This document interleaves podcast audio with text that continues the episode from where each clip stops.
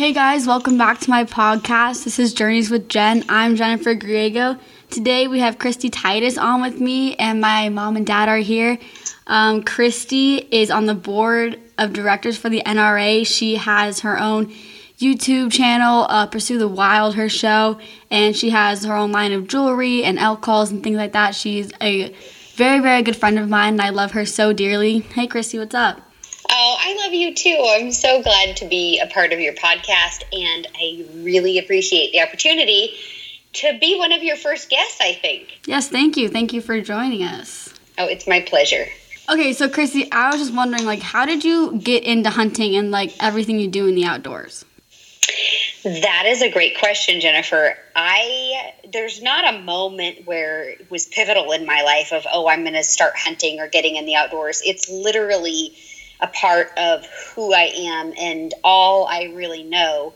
So from the time I was two years old, I've been packing into the back country with my parents on our mules and hunting and conservation is just something that I grew up with and and it's you know part of my life. Oh, that's awesome. So when you were packing with the mules, like what were you doing with your family? So I was really fortunate. My parents weren't they never took us to Disneyland or anything. And at the time, I was a little begrudging because I sometimes felt like other kids got to go to Disneyland and I didn't. And I kind of felt like I was missing out on something. But instead, my family chose to spend our weekends and our free time.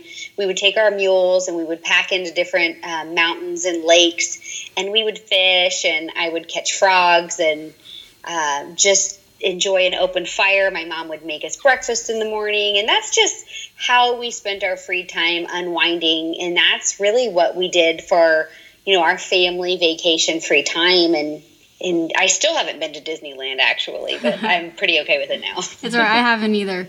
Only Disney World once, so I'm in the same boat with you. Um, so you obviously went hunting in um, like in the backcountry. I know you also worked with Cabela's. Like, how did that start? So I've worked with Cabela's for a long time, and that relationship was kind of a slow evolution through meeting people throughout the industry. So I always caution people, especially young people, that you always want to be kind and respectful to everybody that you meet because you never know when you're leaving an impression upon someone. And at some point, at somewhere, uh, throughout my um, pursuits in the outdoors um, and the work I was doing philanthropic philanthropically through conservation groups, I met some individuals that were working with Cabela's, and I didn't know it at the time, but apparently I'd made an impression upon them that they uh, decided that they wanted to bring me into the company as an ambassador, a brand ambassador. And so um, it was very interesting for me in the beginning of my career because I never approached any company to sponsor me. So I never went out and asked. I was very fortunate that every company that I that I work with, even to this day, has approached me and um, has seen you know the work that I've done philanthropically, what I've done as a leader in the outdoor and hunting industry, and and they have approached me over the years. And Cabela's, I've been with them for nearly ten years now, and it's still a strong and flourishing relationship. And it's great now because we also have Bass Pro involved, which you know really makes a significant impact across the country. Oh yeah, that's awesome. So you were just kind of doing your own thing, and then you got approached by Cabela's. Yeah, I so how it started for me is, you know, obviously as a child I grew up hunting, and in my early twenties, um, I was a little like you, very ambitious and very outgoing, and I started volunteering for conservation groups like Safari Club, like Rocky Mountain Elk Foundation, and I started doing local events, and that led me to ultimately being the president of an SCI chapter. And I went to Washington D.C. and lobbied and then I kind of separated a little bit from SCI and, and went towards leaning towards working with Rocky Mountain Elk Foundation a little bit more in depth.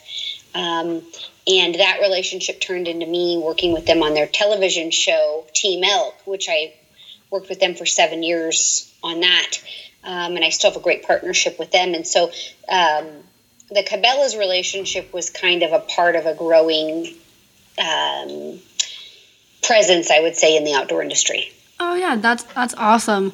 Um, so obviously you did not plan on anything becoming what it has now. You're... Absolutely not. It's the good Lord.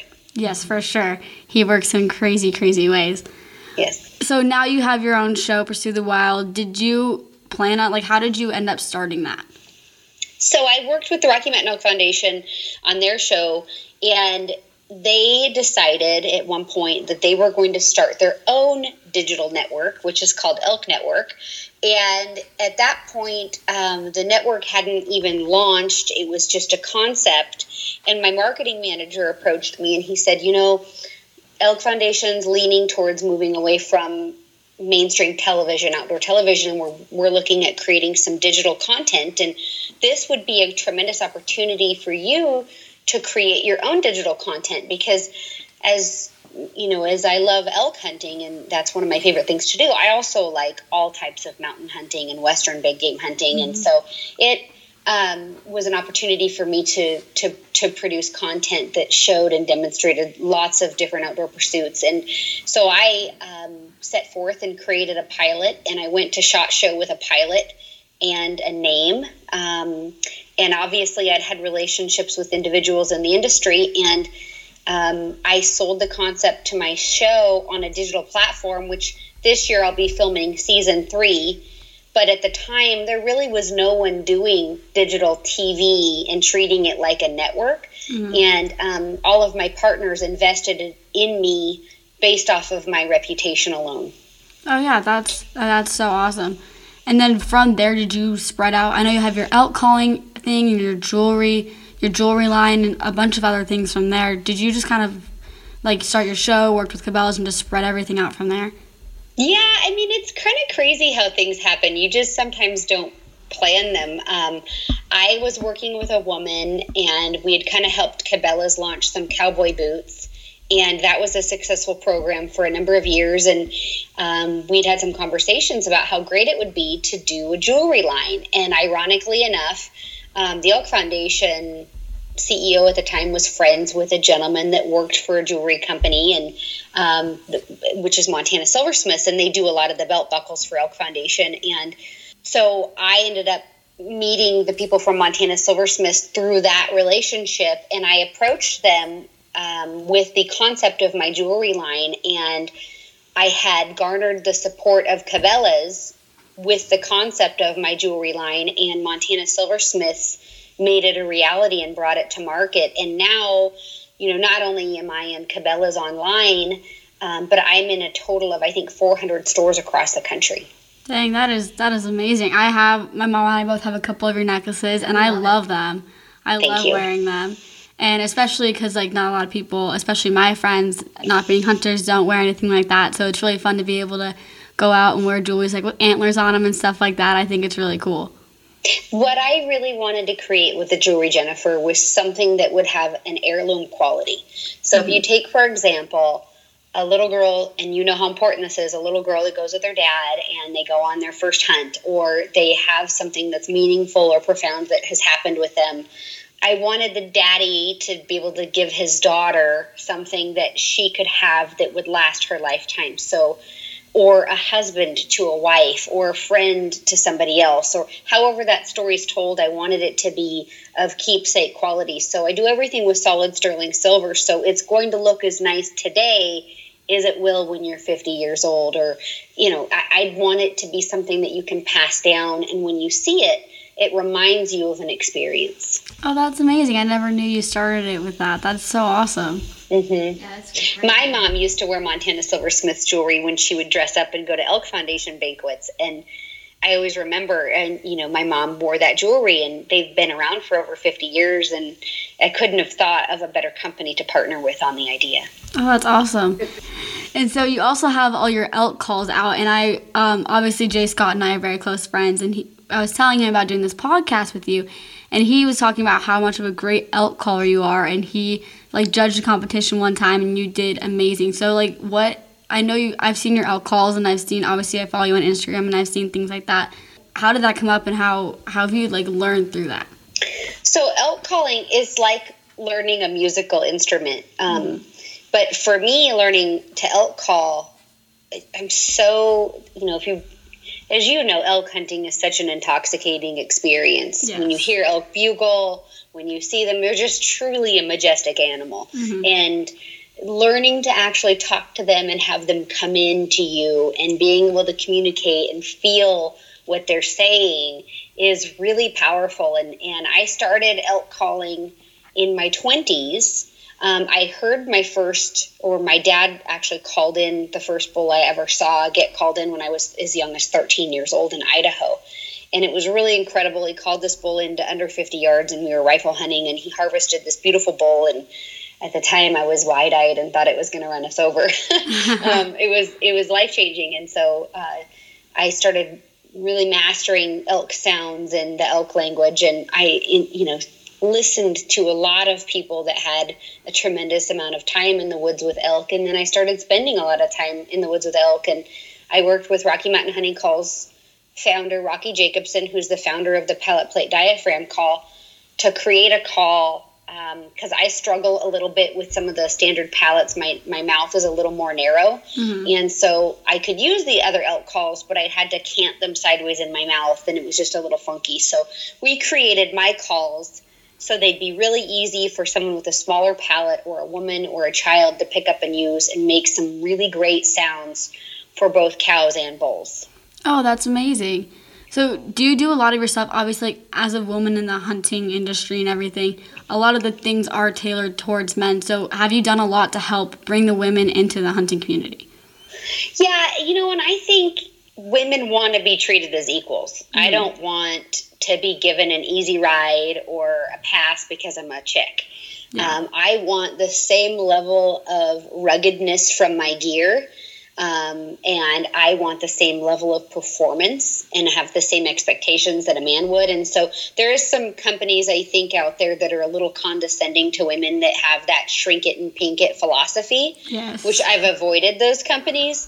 And I work with the ones that truly want to make high quality performance gear that happens to fit smaller people. And sometimes smaller people are men, and sometimes smaller people are women. And um, so I'm not necessarily the hoorah, fist pounding all for women because there's a lot of small guys out there that can benefit yeah, and I know, I know want to use the same gear. yeah, I know what you mean. Small guys, you know. My dad's one of them, it's whatever. hey, I resemble that. yeah. But yeah, I mean, obviously, I'm a small person in general. I kind of, you know, got You- the genes from my dad. You and your mom are so tiny. Yes, we're both very tiny, and my dad, you know, I got the genes for it. So it was kind of hard for me to find camo that fit me. I always got like hand me downs from my brothers. And so finding camo that fit me and I didn't have to alter a bunch was also kind of a challenge, but I did find some that did help. And it was, it was kind of like growing up small. I was like, oh my gosh, this actually fits me. It was kind of, it was crazy like to find those companies that made that. And also, um, my mom can definitely relate to finding clothes because when we went on the hunt with you in Oregon, she left her suitcase in the airport, so she had to get all of her clothes from you. Mom, And I'm so grateful to you, Christy. I was like, oh my gosh. Well, the story on that is we had, um, you were so kind to include Jennifer on the hunt with Coco, the Children of Circumstance Outdoors, and um, for Jennifer having the opportunity to go on a hunt with Brian Murphy and Tyler Saunders and you. It was just such a wonderful experience for Jennifer, but also for me because a lot of those hunts, most of those hunts, Bob goes with Jennifer, and so he was on another hunt, so that left with me to go on Jennifer's hunt, and I told her, "Yo, you're on your own." I said, "The only thing I'm doing is bringing your medications and make sure you get all that done, and Christy will take care of everything on the hunting end." So we had three big bags packed up, ready to go. One was her medicine suitcase, the other two were clothes. And so we go into the airport. I had I Jennifer go ahead of me, go get in line at the TSA pre-check area, and I was packing or just checking in our bags, and just uh, unfortunately just did not count, and I left one of the bags behind me in line. Didn't realize it until we were boarding, and I was praying to God that it was not the medicine bag because the trip would be canceled because there was no way we, she could go a day without the medication. So I was grateful to know that the medicine bag made it on the plane, but my suitcase with all my clothes, uh, hunting clothes, was did not. So I'm like, Christy, please help me, and you suit me suited me up perfectly, and I was so grateful for that. So Well, and it was such a long hunt that it. Oh, yeah, right. Yeah, Jenna has this great habit of getting her hunt done on the first day, and God blesses her and just says, "This hunting is uh, a little gift to you, Jen." So it's it's this luck has carried her on for a while. you know that that trip was really remarkable, and the the people that were involved are tremendous people that I absolutely love and adore, and and I'm really grateful, Carol, that you got to go as well because Yeah. you know in in your testimony on that episode, which you guys can watch on the Rocky Mountain Elk Foundation's YouTube channel, if you Google Jennifer. Um, that is the title of the episode, and it comes up. Um, you know, you talk about you know, seeing Jennifer actually get out and do it because you hear about it often and you see po- photos of it. Mm-hmm. But it was just really profound for me to watch you through a mother's eyes, mm-hmm. the worry that you usually go through, and, and actually, to, you know, to watch you watch Jennifer. Mm-hmm. It was very profound for me as a, a spectator of that, you know. Well, I was surprised at my reaction too because you know I'm, Bob's always on the hunt with me, and either with one of the kids or not. And for me, I was able to really be a witness to her in her element because now her dad wasn't there. She's going to have to really, you know, be on her own. I wasn't going to be the voice in her ear, and she knew that she was going to, and she wanted to obviously do well for you, Christy, and for Brian, Aw. and and for Tyler, and was grateful to be on that trip, and and she took that pressure so well. But it was me just watching her ahead of me, realizing that my worry doesn't belong on this trip. I just have to back off, let her do her thing, and I was so proud of her. And I was, it's just such a wonderful experience as a mom to just let your kid grow up and do the things that she wants to do, and sh- and she flourished. Uh, whether she got the elk or not wasn't the point. It was that, and she, when she did, she got more emotional than she ever has up until that point. Which again, I got to witness, and it was like because she knew that she was really on her own. It wasn't her dad right there with her, holding her hand, Yeah. figuratively. So it was a really, really nice, uh, wonderful experience for us as a mom And and, a kid. for the record, I still think of Jennifer as a 12 year old. Yeah, I know. She was when I met her. Yeah. And um, so I really had a hard time. What, 17? Yeah. Yeah. I'm like, how did this happen? I know. Don't we all say that? Yeah, it's crazy, and that yeah, that trip was a blast, and just I wish I wish it had been a little longer, but oh yeah, that hunt, it yeah, like my mom said, it was different because I wasn't with my dad. That was virtually the only hunt without my dad, and so it was awesome to have you there with me, Christy, because you were kind of like you were there with me. You were like, all right, Jen, let's do this. We're going over here, and it was it was awesome to be able to hunt with you in that environment and everything, and then have you on my shoulder telling me and like kind of being my dad for me in a sense, and just hunting with you. It was such such a blast, and I definitely enjoyed that hunt so much. And it, I did get very emotional when I end up getting my elk, um, which I usually don't do. But it was just such an experience to do without my dad and have you there with me and my mom. well, it was absolutely our pleasure, everybody. And it took us a while to put that one together, but we found the right mix of opportunity and time frame and, and made it happen. And and uh, and it was really exciting about your sheep, your uh, Fannin Ram this year. Oh yeah, that was awesome. because I was in the Northwest Territories and had just harvested my Dall sheep, and I'm sitting in a restaurant in Norman Wells, which is you can only get to Norman Wells from a barge or an airplane. It's landlocked.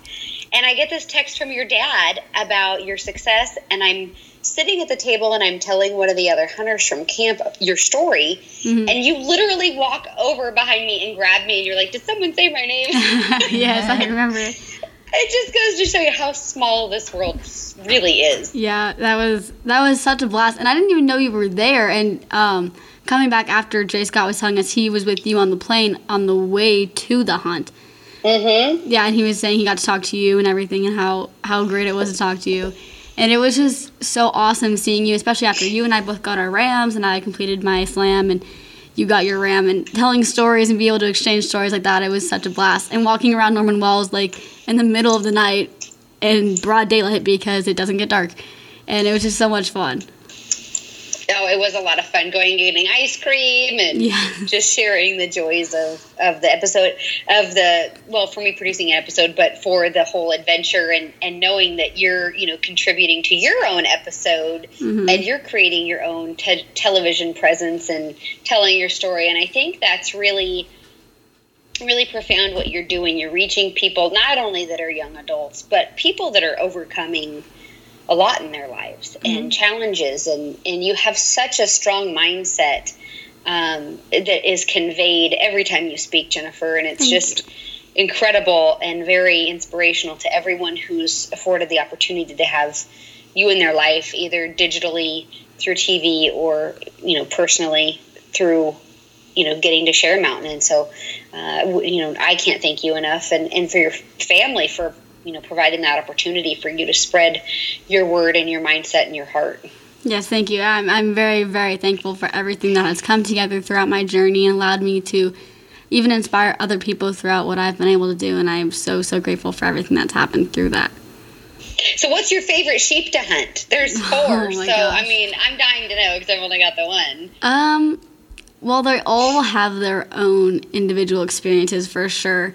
But, and I did get both my um, Dall and my Fannin in the same place. So they're kind of, they kind of blend together. But I, I loved the in the middle of nowhere Northwest Territory sheep. That was my, both of them were my favorite for sure. Because it was just the trek to get there, um, the training for each hunt, and just the experiences are unlike any other hunt and I love Yeah. them so much. And just being in the middle of nowhere and having to work hard to get there was just an amazing experience. Oh i know you guys sure made traveling back to the states a lot more fun and Yes, for sure. i made a lot of jokes on social media on my instagram stories about us packing light Yeah, we had so We had much stuff. so much luggage it was crazy Yes, but it was a ton of fun. it was a lot of fun Yes, and so obviously, um, do you do a lot of work with like youth hunters and stuff? I've seen on your Instagram. So, do you um, just like you take a lot of kids out on hunts and things like that? So, can you just tell me a little bit about that? So I, I try to take kids hunting every year. I try to promote women that are doing extraordinary things. So a lot of times if I have a guide, I like to have female guides because mm-hmm. I really want to show how capable women are. Um, because a lot of times we get lost behind we're hunting with our dad or some people are hunting with boyfriends or husbands that I think it's really powerful to demonstrate what women really can do, just girls. Mhm. Um, and I like to also showcase that with kids. Um, so I, I try to take kids out. Some kids I take out don't have fathers. You know, I, I try to focus on giving back to kids that are Gold Star kids, which are kids that their fathers have died either in combat or as a result of injur- injuries sustained in combat. Yeah, that's so awesome.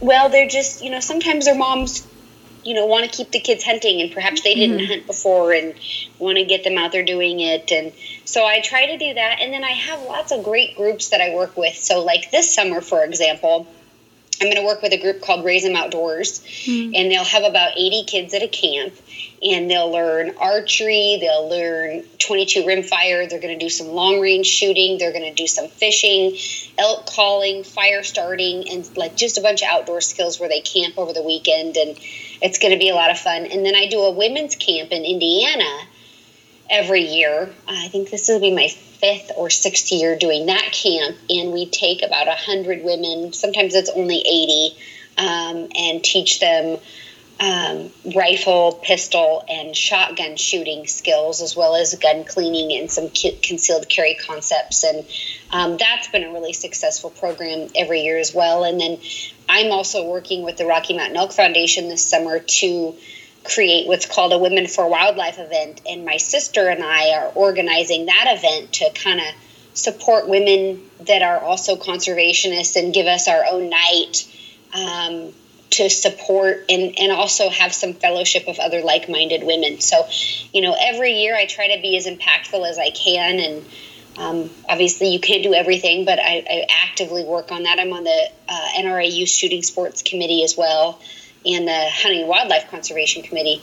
Um, so, you know, the biggest thing for us to be successful is to invite somebody along. You know, if, if we want to be successful in teaching how hunting is conservation, then the first thing we have to do is involve a kid or a woman that perhaps doesn't come from a background or a family of hunters. Yeah, well, thank you so much for doing all of that. That is amazing. There's another camp that I teach at in the summer called the Northwest Ladies Hunting Camp. And there's two camps in Oregon and then one in Utah. And if there's new ladies that are out there that want to learn outdoor skills, um, I would invite you guys to register for that. The, the second Oregon camp is is filling quickly. The first one sold out immediately, and then they launched a second camp. So if there's ladies out there that are wanting to learn some more outdoor shooting sports and hunting uh, related skills, go to you know Google Northwest Ladies Hunting Camp, and that's a pretty um, wonderful group as well. Oh, that's so awesome. Yeah. That's great. Definitely look into that.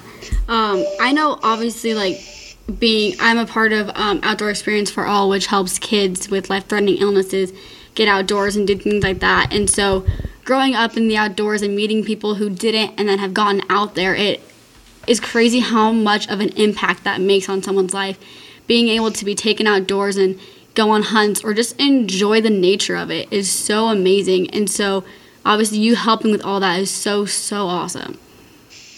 It's so important Well- today, especially because of the kids doing, you know, so much social media, video games. The opportunity to be outdoors is just not focused today. So it's a great thing. Yeah, the couch potatoism. It's it's it's it's real. Yep. Okay, so obviously you mentioned helping um, helping people learn to shoot and doing shooting camps and concealed carries and things like that. And so um, you do a lot of competitive shooting, right? Yes, I started shooting competitively last year. Um, well, the year before last, I did one match, but I did about six matches last year, and um, I'm getting ready to shoot my first match of the year. Actually, I fly out on Thursday this week, so I'm pretty excited about that. Oh, awesome. So like, um, obviously I've never done competitive shooting, and I've had um, Patrick Scroggin. He's helped me go out and shoot a rifle. He um, a Gunwerks rifle, and he helped me learn to shoot that. But what goes into competitive shooting? Because I know it's a lot. Well, you know, what started for me wanting to be a competitive shooter is I wasn't trying to be a competitive shooter. um, I wanted to be a better and more effective and ethical hunter. And for me, um, my level of implementations was pretty pretty short, um, and I found myself in some hunting situations that I wasn't ethically comfortable taking shots. And um, I decided that for me as a big game hunter, it was the best thing that I could do for the animals that I was pursuing was to be a more effective marksman. Um, because obviously, being a hunter, I want to give the animals that I'm pursuing um, the. This sounds odd, but the best death that I can. Yeah. no, Um, yeah, that makes total sense. yeah, I want to be. I mean, I really respect these animals, and I absolutely love them. I mean, they the animals mean so much, and so for me, it was how can I give them the most respect, and that would be to be very proficient with a, my firearm. Mm-hmm. And so I started training so that I could could I could be better on the mountain and be a better, more effective hunter, and that over the course of about six years evolved into be you know competing now at the national level Oh, that's awesome. So, um, for the competitions, are they like once a year, every couple months? Like, how does that work? well so i shoot precision rifles which means that there's varying targets at varying distances but it's often kind of considered a long range game if you will um, and so there's a couple different um, competition series. There's a precision rifle series and there's the National Rifle League. Both of them offer matches, and there's almost a match. Well, I wouldn't say every weekend, but there's a lot of different matches, and, and they kind of start up early in the spring and then they end their final matches in November with the finale in December. Um, and so, you know, you can register for as many as you want. In order to receive a national standing, you have to shoot three matches in each league if you want to be competitive in each league. So they take your top three scores and average them out, and that's how they figure their national standing on who is the top shooter in the country based on that specific league. Oh, that's super cool. And are the competitions like locally and are they like one certain place or are they kind of all around the country? They're all over the country. And the fun thing about these matches is they're all different. And so you typically, it's like an obstacle course with a firearm. So you have mm. a hmm. time limit, you have a round count limit, and sometimes you're engaging targets at varying distances. For example, you know, your first target might be at 400, your second target at 560, and your next target at 880, and there might be one at 1200. Mm-hmm. Um, or it might be that it's one target you're engaging, but you have to build multiple shooting positions. And so there's lots of what they call stages Mm-hmm. And um, it really helps you in the field as a hunter because the only thing to really try to replicate the enthusiasm or, or adrenaline dump that you're getting from hunting big game is a is a timer. you mm-hmm. put a timer on yourself when you're shooting, and you instantly get more nervous. Your adrenaline dumps. Um, and they do sometimes add some physical component into the matches as well. And so it really helps you train and try to replicate as best as you can what you're going to experience on a big game hunt. You learn how to handle your nerves, you learn how to handle um, and control your respirations, your heartbeat, and it helps you cognitively when you're on an animal then you create what I call or what's called unconscious competence. Mm-hmm. You unconsciously move through these steps to where you do things and you don't have to think or or stress mentally about how am I going to make this shot? How am I going to set this up? You do it without thinking and it becomes second nature. Yeah, for sure. That I've kind of learned that over the years. Sometimes I'll shoot and I'll be like, did I do anything? Because I know when I practice, I'm like, okay, you do certain steps and you go through them and then I shoot. I'm like, that was a blur. Like I don't even know what just happened, but I'm pretty sure I did everything that I've been practicing. Yeah, you tend to forget um, mm-hmm. when you get really excited like that. It's easy to forget things. Actually, some people become incoherent. You'll tell them, okay, the elk is at 330 yards, and they act like they hear you. And then after they shoot, they're like, well, I didn't even know how far it was. And you're like, well, I just told you how mm-hmm. far. Oh, that's but so funny. They get so excited, they lose that cognitive response to actually process what you're saying. Oh, crazy. And so for the shooting competitions, do you always use the same rifle? Like what rifles and like what caliber do you usually use? So the key in these competitions, and you'll hear a lot of guys that are like wanting to shoot these big magnum caliber rifles. And for what I do, it's lighter recoil is always better. Mm-hmm. So the smaller the caliber as far as recoil, typically the better you shoot.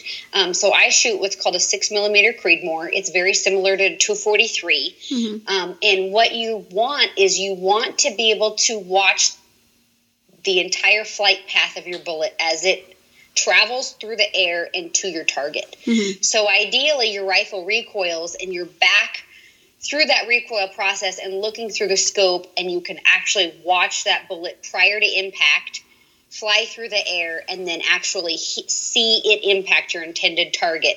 Because the information that you get from watching that impact will let you know if you want to re engage the target at that same hold or if you need to make minor adjustments for wind mm-hmm. um, and or elevation oh okay yeah that's that's super cool um sorry go ahead which helps you when you're hunting also so if you have to do a follow-up shot you know, if you can train yourself to shoot like that, you know, for example, if you take a shot on a ram and mm-hmm. you see the shot impact, you know, okay, I saw that bullet hit. That is a terminal shot. We're fine. Mm-hmm. Versus, oh boy, I saw that hit and I definitely need to get another shot and we need to get up here and make a follow up shot, which might require you to move.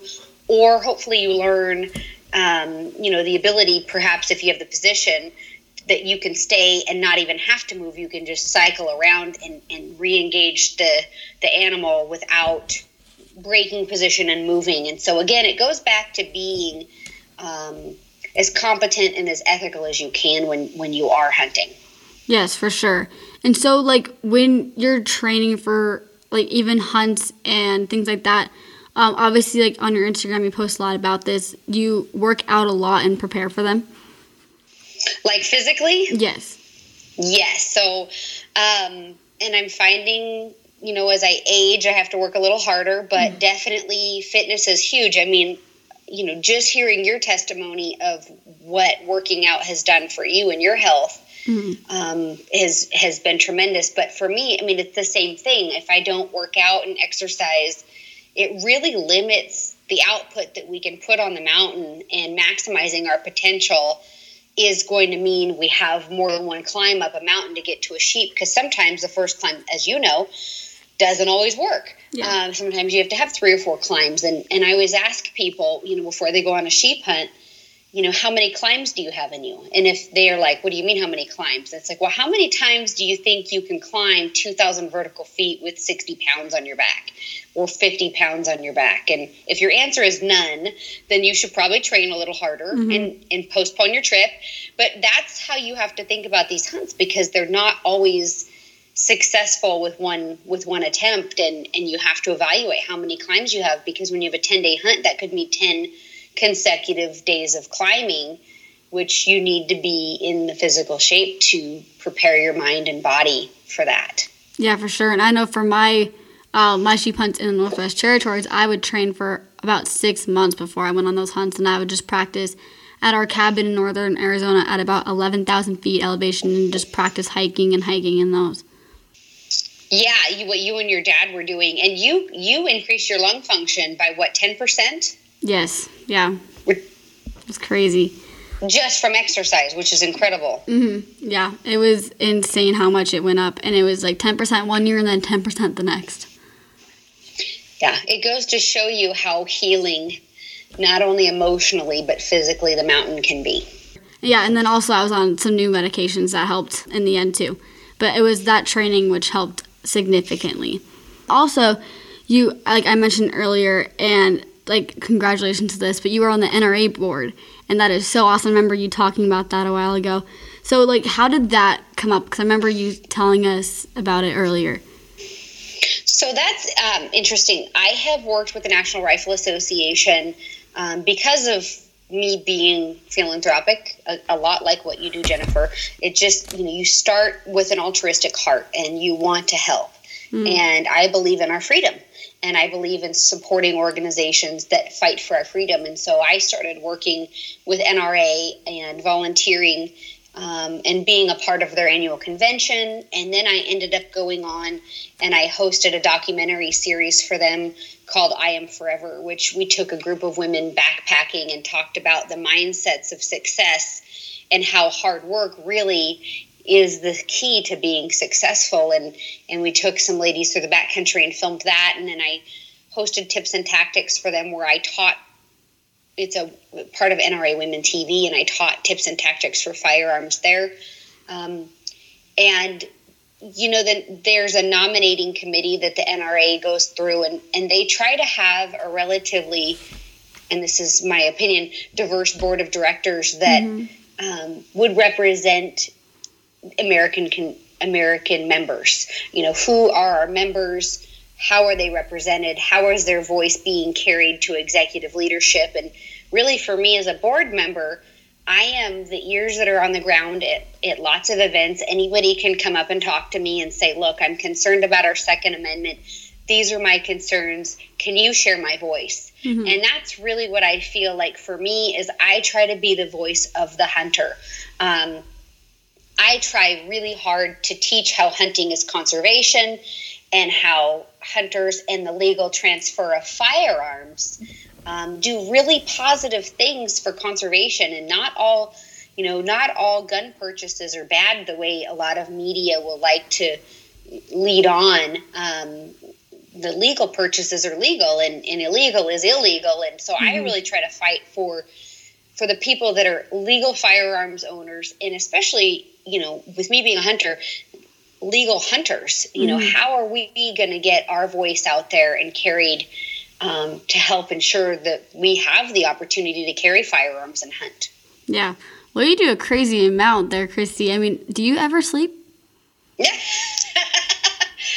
I'm very rarely home, but um, it's it's uh, I I you know I've chosen this life. I have chosen not to have children, and and this is you know what i feel has been uh, anointed to my heart. And um, you know we all have our purpose and our things that we do. And, and for me this is it.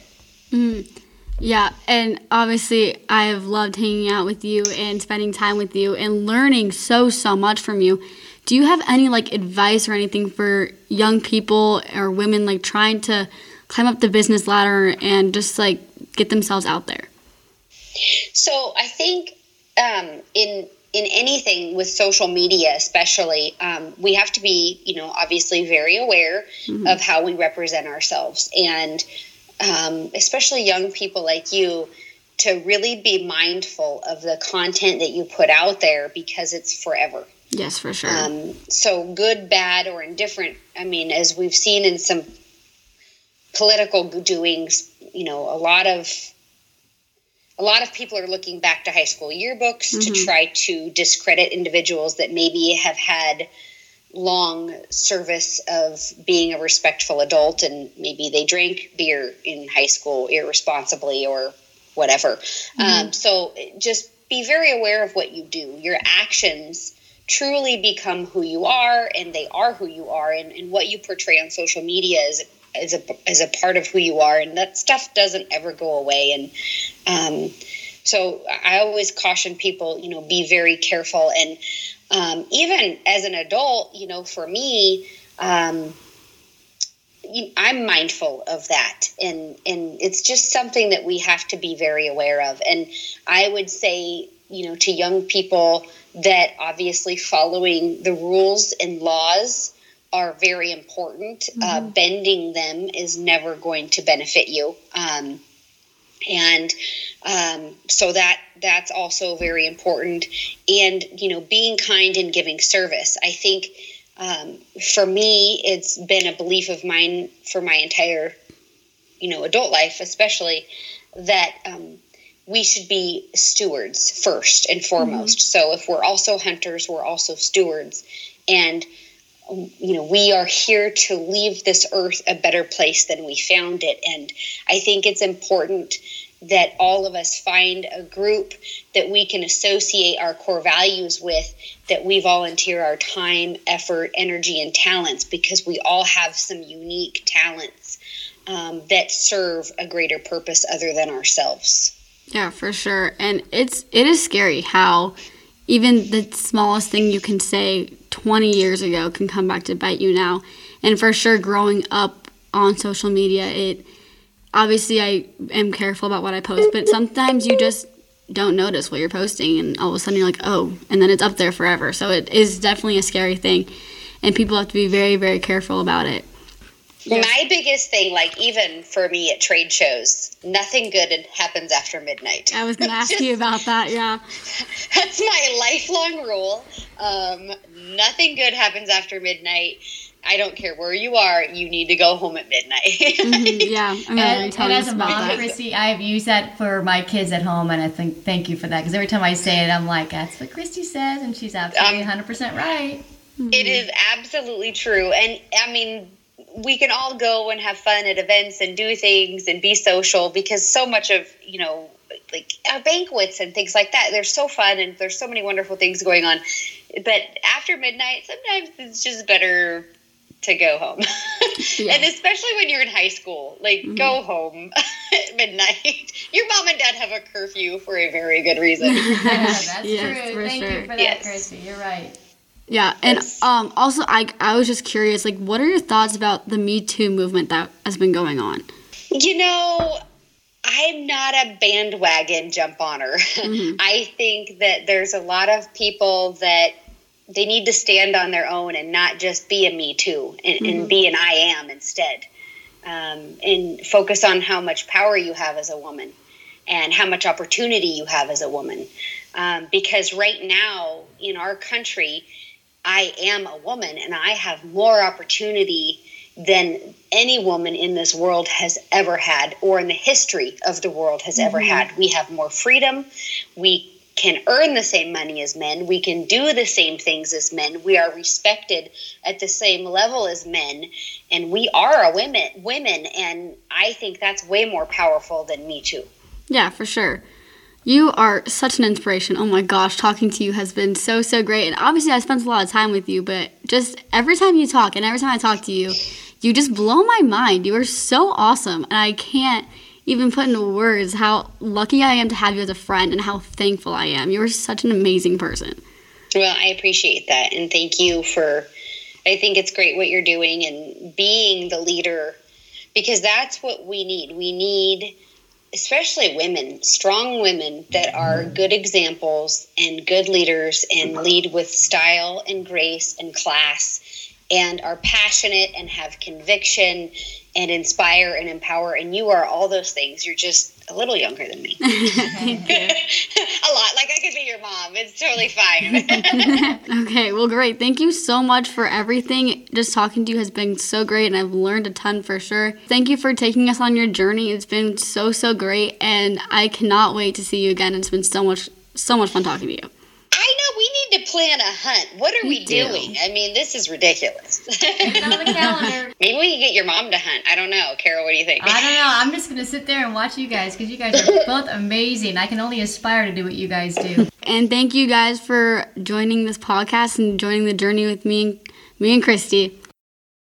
Wow, what an inspirational woman. Seriously. I mean, you I've hung out with her multiple times and it's just she's so humble about everything she does. You would never like know talking to her. She does all of that.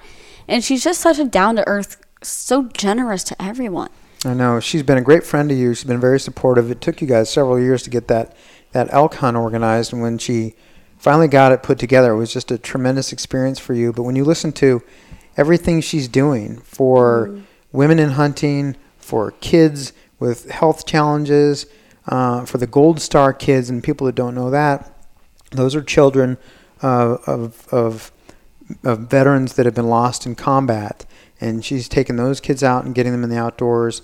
On the board of directors for the NRA. As a woman, that's a big deal to be on that. Chrissy writes a bunch of articles for the Western Hunter magazine. She's also a fitness expert and uses a lot of the wilderness athlete supplements, which I use as well. They are amazing. I use them all the time on my northern hunts. They helped me so much, and I love their products. She has her own show, has her own line of jewelry, a line of elk calls, competitive shooter, like all those things. She is she is amazing, and what a great role model. She really um, puts out some great messages and very grateful to have her as a friend. People can learn a lot from her. Hopefully, people will follow her on Instagram and on Facebook and her TV show. She is spectacular. Very impressed. And you know, it's so important for people that don't understand hunting and they don't they think that it's all about killing animals. It really is a very small part of it. You listen to somebody like Christy who is so inspiring for the the generosity and values that she espouses and, and puts out there. That is such a common theme we've seen so many times from people mm-hmm. in the mm-hmm. outdoors that are hunters and fishermen that are concerned about conservation and, and time with their family out in the outdoors. She's a great ambassador for that. Yeah, it's great to see people. A lot of people don't view hunters as the best people because they view us as killing animals. And a lot of people you meet that are so generous and down to earth are the ones who are hunters and are spend their time in the outdoors and their life just seeing nature and God's creations. Absolutely, and we'll have other podcasts on the values of hunting, but it's important for people to understand that you know, we eat the eat the meat from the animals we harvest. It's the best meat. It's organic, non-GMO, no antibiotics, no hormones. Great nutrition. It's certainly great for you, Jennifer, mm-hmm. with CF, and um, some great time in the outdoors. Yeah, and just talking to Chrissy about everything hunting and everything that she does was so amazing. And as someone who is always so busy, she's always hunting and always off doing something somewhere else. So I'm so grateful that she took the time to talk to me and take us on her journey because life is short and so am I. And I'm just trying to make the most out of every day, and I hope you guys do too. I hope you all have a great journey and make it an epic one.